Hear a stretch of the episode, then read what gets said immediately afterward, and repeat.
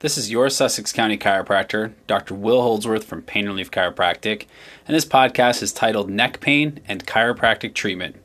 A 42 year old female patient presented with neck pain that had been present for two months. The pain came on gradually and without a specific cause. Her vocation is answering the phone for a busy mall order shoe store. She works 40 hours a week, five days per week.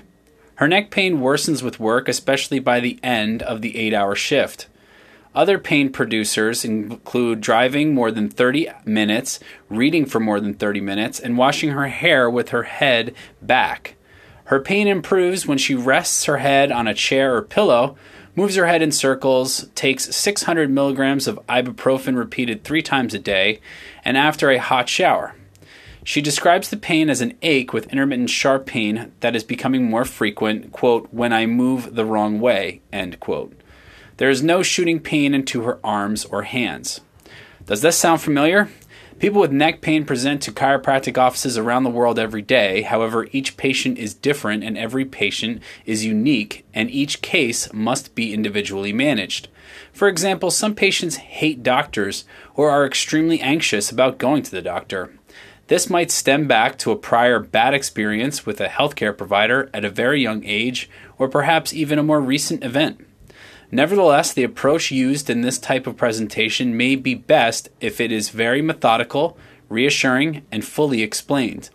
A low force type of manipulation may be best suited for this type of person, as cracking of the neck may be too frightening for them. On the other hand, a different patient may not be happy unless there is a good crack and will not be satisfied until a chiropractic adjustment is performed. It is equally important in both cases that a patient get a complete explanation regarding 1. What is the condition causing the symptoms? 2. What can be done to treat it? That is, what are their treatment options?